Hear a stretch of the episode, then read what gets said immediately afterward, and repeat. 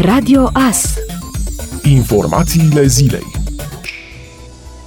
Direcția de Sănătate Publică Mureș a anunțat o rată de incidență a virusului de 4,40 la mie de locuitori la nivel de județ și de 7,61 la mie în municipiul Târgu Mureș. Însă prefectul județului Mara Togănel consideră că nu trebuie lăsată garda jos. Conform datelor oficiale, la Târnăveni rata de incidență este de 2,97 la mie de locuitori. Este o veste care ne bucură. Vă asigur că am luat toate măsurile cu gândul la dumneavoastră, la mureșeni. În același timp, ne dorim cu toții revenirea la o viață normală. Trebuie să avem cu toții o singură direcție. Am convingerea că vom găsi puterea de a duce la bun final aceste eforturi. Să avem încredere, a declarat Maratogănel.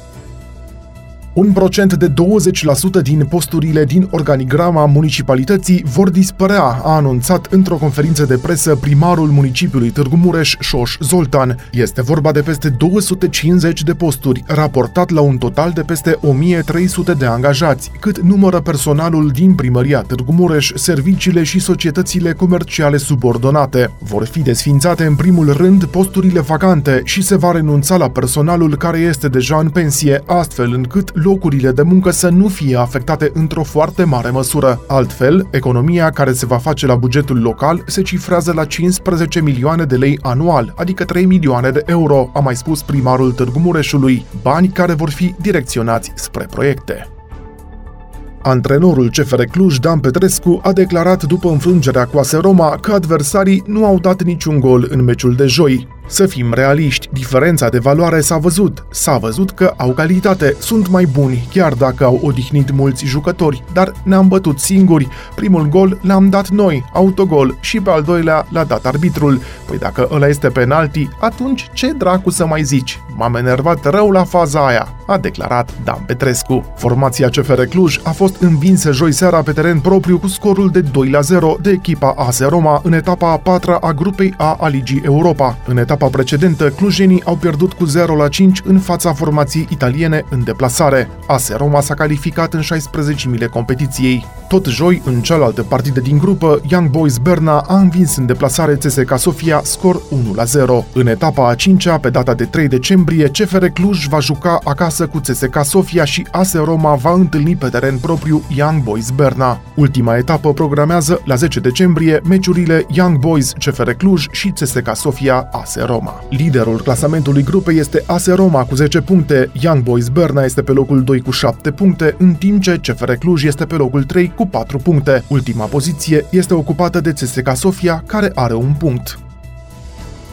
Sistemul bonus-malus pentru polițele RCA va fi schimbat. Tarifele vor crește semnificativ pentru anumiți conducători auto. Șoferii care provoacă accidente cu vătămări corporale sau decese de persoane vor fi penalizați cu patru clase de malus față de două în prezent, fapt ce va avea ca efect creșterea semnificativă a primei de asigurare la reînnoirea poliței RCA. Sistemul bonus-malus permite șoferilor care nu au provocat daune cu mașina proprie în anul anterior viitor să beneficieze de o reducere a prețului pe care îl plătesc la reînnoirea poliței RCA. Pe de altă parte, șoferii care au avut evenimente rutiere în anul anterior vor fi nevoiți să plătească un preț mai mare pentru cumpărarea unei asigurări. Pe lângă vârsta șoferului, județul în care este înmatriculată mașina sau de localitatea de domiciliu a șoferului, tariful poliței RCA este influențat și de acest sistem bonus-malus, astfel că reducerea de preț poate varia între 5 și 50%, în timp ce pe penalizările pot aduce majorări de preț între 10 și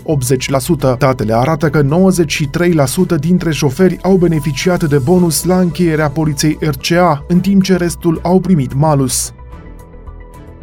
Planul Național de Redresare și Reziliență va avea un buget propus de peste 30 de miliarde de euro, fonduri care reprezintă investiții în anumite direcții mari, transport și schimbări climatice, servicii publice, dezvoltare urbană și valorificarea patrimoniului, competitivitate economică, digitalizare și reziliență. Printre obiectivele propuse a fi realizate prin aceste investiții se numără peste 250 de kilometri de autostradă, peste 140 de kilometri de cale ferată modernizată sau electrificată, respectiv cel puțin 7 km de magistrală nouă de metrou. Sunt prevăzute de asemenea fonduri pentru reabilitare energetică a blocurilor, sistemelor de termoficare, inclusiv programe pentru susținerea mediului de afaceri. Conform acordului între Parlamentul European și Consiliul Uniunii Europene privind bugetul multianual al Uniunii, România va beneficia în anii următori de peste 46 de miliarde de euro, fonduri cărora li se adaugă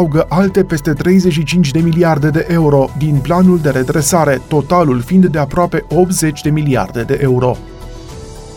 România are începând din această săptămână prima aplicație care își avertizează utilizatorii dacă au intrat în contact cu o persoană infectată cu COVID-19. Aplicația se numește First Contact, a fost dezvoltată de un ONG din Cluj-Napoca și câțiva IT-ști și asigură anonimatul tuturor celor implicați, fie bolnavi, fie contacti ai acestora. Niciunul din cei peste 600 de voluntari care au testat această aplicație timp de mai multe luni nu a raportat vreo problemă legată legate de securitatea datelor. Aplicația este gratuită și nu există date personale stocate, iar autoritățile au o implicare minimă. Asociația care a dezvoltat aplicația First Contact a cerut încă din aprilie acordul statului român pentru a colabora, însă răspunsul statului a venit foarte greu vaccinul anticovid nu va fi distribuit pe internet, iar oamenii trebuie să se ferească de anunțurile de vânzare a acestui produs. Mai multe companii sunt în diferite faze de testare sau chiar de aprobare a vaccinurilor salvatoare, însă obținerea nivelului de imunizare care să oprească pandemia va fi o operațiune de durată, avertizează specialiștii. România își pregătește campania de vaccinare, iar strategia va fi discutată săptămâna viitoare în Consiliul Suprem de Apărare a țării.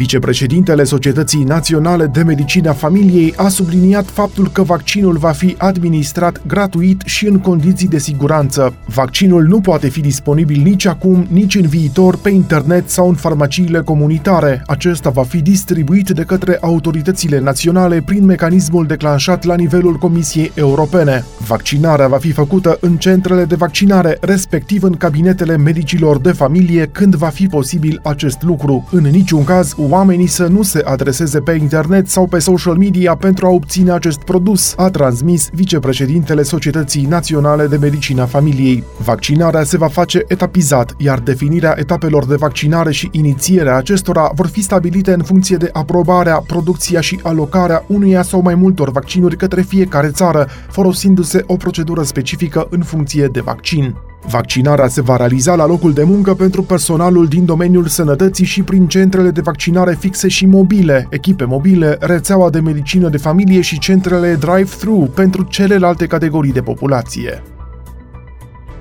Spitalul Clinic Județean din Târgu Mureș a crescut cu 25% numărul de paturi pentru bolnavi de COVID-19, iar capacitatea de ATI aproape s-a dublat după ce numărul pacienților a crescut în județul nostru. Dacă în prima parte a lunii erau 12 paturi de terapie intensivă, acum sunt 20, din care 19 paturi sunt ocupate de pacienți aflați în stare gravă, 13 fiind intubați. La Spitalul Clinic Județean Mureș au fost tratați până acum peste 2000 2600 de pacienți, dintre care mai mult de 80% s-au vindecat și au fost externați, rata deceselor fiind de circa 10%.